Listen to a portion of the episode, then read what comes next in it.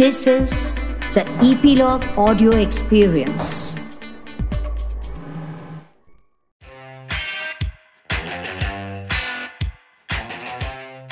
Hello नमस्कार, आप सभी को नए वर्ष की ढेर सारी शुभकामनाएं। मैं हूं गिरीश वानखेड़े और आप सुन रहे हैं मुझे ईपीलॉग मीडिया के इस शो में जिसका नाम है spot the content with Girish Wankhede. इस शो में मैं बात करता हूँ OTT प्लेटफॉर्म्स के कंटेंट की, जैसे कि Netflix, Amazon, Voot, Hotstar, Z5, Apple Plus TV पर होने वाली फिल्मों की, वेब सीरीज़ की, डॉक्यू ड्रामास की और शॉर्ट फिल्म्स की। आज हम बात कर रहे हैं नेटफ्लिक्स की original Indian anthology horror film ghost stories की, जो कि 1 जनवरी 2020 को इंडिया में रिलीज़ हुई और इसके प्रोड्यूसर है रोनिशुवाला और आशीष दुआ। ये एंथोलॉजी सीरीज़ बेसिकली एक इंटरनेशनल फॉर्मेट है जिसमें कई डायरेक्टर्स एक किसी थीम पर फिल्में करते हैं, अलग अलग कहानियाँ बताते हैं और ये फॉर्मेट काफ़ी पॉपुलर है। ये बेसिकली अगर घोस्ट स्टोरीज़ की बात करें तो ये इसको हम सीक्वल कह सकते हैं लस्ट स्टोरीज़ का, जो 2018 में रिलीज़ हुई थी। उसके पहले 2013 में बॉम्बे टॉकीज़ बनी थी। तो ये उन बॉम्बे टॉकीज़ में भी 4 कहानियाँ थी और 4 डायरेक्टर्स थे, उनका पॉइंट ऑफ व्यू था बॉम्बे को लेकर। उसके बाद लस्ट स्टोरीज़ जब बनी तो लस्ट इस थीम पे 4 डायरेक्टर्स साथ में आए, करण जौहर, जोया अख्तर, अनुराग कश्यप और दिबाकर बैनर्जी। और अब जब घोस्ट स्टोरीज़ बन रही हैं तो इसमें भी ये 4 डायरेक्टर्स साथ में आए हैं और घोस्ट इस सब्जेक्ट पर इन्होंने अपनी 4 कहानियाँ इस फिल्म में आपको बताई हैं। इसकी पहली कहानी है जो जोया अख्तर ने डायरेक्ट की है, लिखी भी उन्होंने ही है। उसमें जाह्नवी कपूर है जो कि एक हाउस नर्स है, सुरेखा सिकरी है जो उनके एक पेशेंट है जिसको देखभाल करने के लिए जाह्नवी कपूर उनके घर पर आती हैं। उनका घर काफ़ी बड़ा है, भूतिया घर है, काफ़ी रूम्स है काफ़ी, लेकिन कहीं ना कहीं वो घर भी एक कैरेक्टर ही है। जाह्नवी कपूर अपने शादीशुदा बॉयफ्रेंड से बातें करती रहती है फ़ोन पर, तन्हा है, वो चाहती है कि ज़्यादा से ज़्यादा वक्त अपने बॉयफ्रेंड को दें।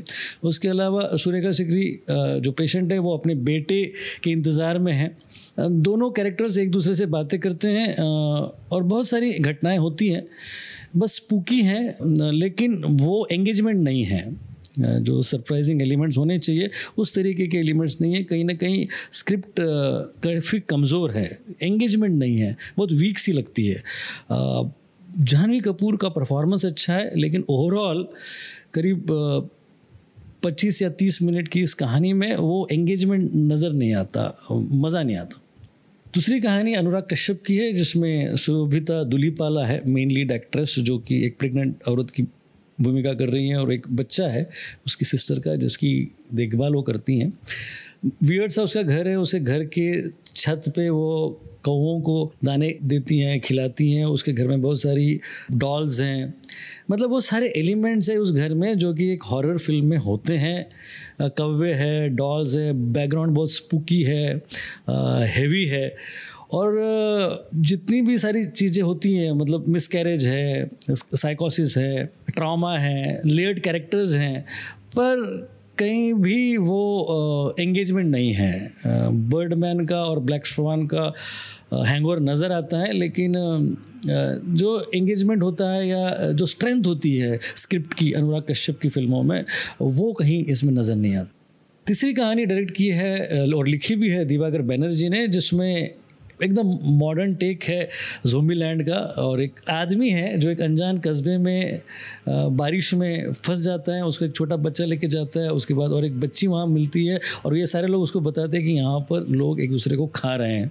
बहुत ही ज़बरदस्त एटमॉस्फेयर सेटिंग है और जिस तरीके से स्क्रिप्ट है वो बहुत ही एंगेजिंग है, मतलब आप शॉक रह जाते हो। सुकांत गोयल वो कैरेक्टर है जिसने वो मेन लीड रोल किया है। उसके अलावा गुलशन देवैया भी है, बहुत सारे कैरेक्टर्स हैं और दोनों बच्चों ने तो काम कमाल किया है। मतलब पूरी एंथोलॉजी सीरीज़ की सबसे सशक्त ये फिल्म है जहाँ पर आप के रोंगटे खड़े हो जाते हैं, आप पूरा वक्त देखते रह जाते हो। मतलब इस एंथोलॉजी की सबसे स्ट्रॉन्ग फिल्म है और स्क्रिप्ट अच्छी है, परफॉर्मेंसेस अच्छे हैं और एटमॉस्फेयर सेटिंग तो कमाल की। इसके बाद आते हैं हम लोग चौथी फिल्म पे, करण जौहर की फिल्म है।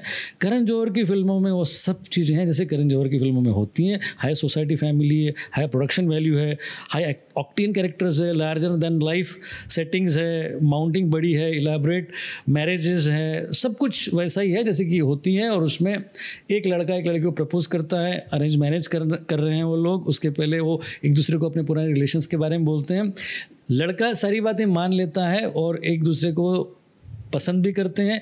लड़का ये कहता है कि मैं सारी बातें आपकी मान लूँगा लेकिन मुझे अपनी ग्रैनी से पूछना पड़ेगा, और बाद में हमें पता चलता है कि ग्रैनी को मरे हुए ऑलरेडी 20 साल हो चुके हैं।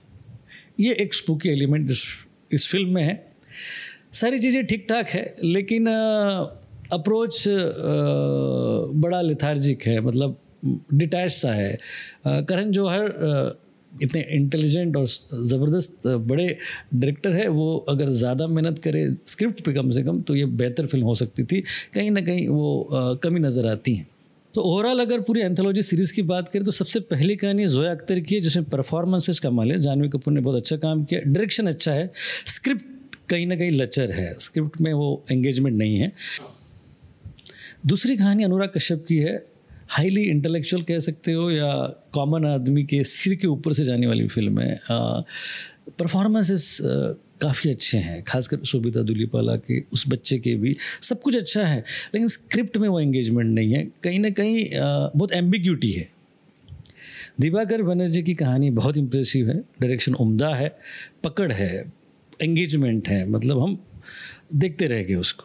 और उसके अलावा करण जौहर की कहानी काफ़ी चाइल्डिश है, काफ़ी स्लीप वॉकिंग जैसी है, मज़ा नहीं आया, मतलब ओके था। तो इन चारों कहानियों में सबसे उम्दा कहानी जैसे कि हमने कहा दिबाकर बनर्जी की है, पर यस अगर ओवरऑल इसको रेट किया जाए स्टार सिस्टम के हिसाब से तो इसे हम रेट करेंगे 2.5 स्टार्स। यस, मज़ा नहीं आया। और इस तरीके से डिस्कशन हम अलग अलग प्लेटफॉर्म की अलग अलग फिल्मों के करते रहेंगे। तब तक के लिए आप सब्सक्राइब कीजिए इस शो का जिसका नाम है spot the content with Girish Wankhede, और इस शो को आप सुन सकते हैं ईप्लॉग मीडिया की वेबसाइट पर या तो आपके फेवरेट पॉडकास्टिंग ऐप पर जैसे कि गूगल पॉडकास्ट, जियो सावन, स्पॉटिफाई वगैरह वगैरह। और अगर आपको शो पसंद आए तो आप इसको रिव्यू भी कर सकते हैं अपने एप्पल पॉडकास्ट पर। और आप हमें अगर कनेक्ट करना चाहते हो तो आप हमारे ईप्लॉग मीडिया के किसी भी हैंडल पर जा सकते हो जैसे कि फेसबुक है, ट्विटर है, इंस्टाग्राम है। और अगर हमें मेल करना चाहते तो आप मेल कर सकते हैं bonjour@epilog.media पर, bonjour@epilog.media पर। और यस, इस शो को सब्सक्राइब करना ना भूले। तब तक के लिए एडियोस।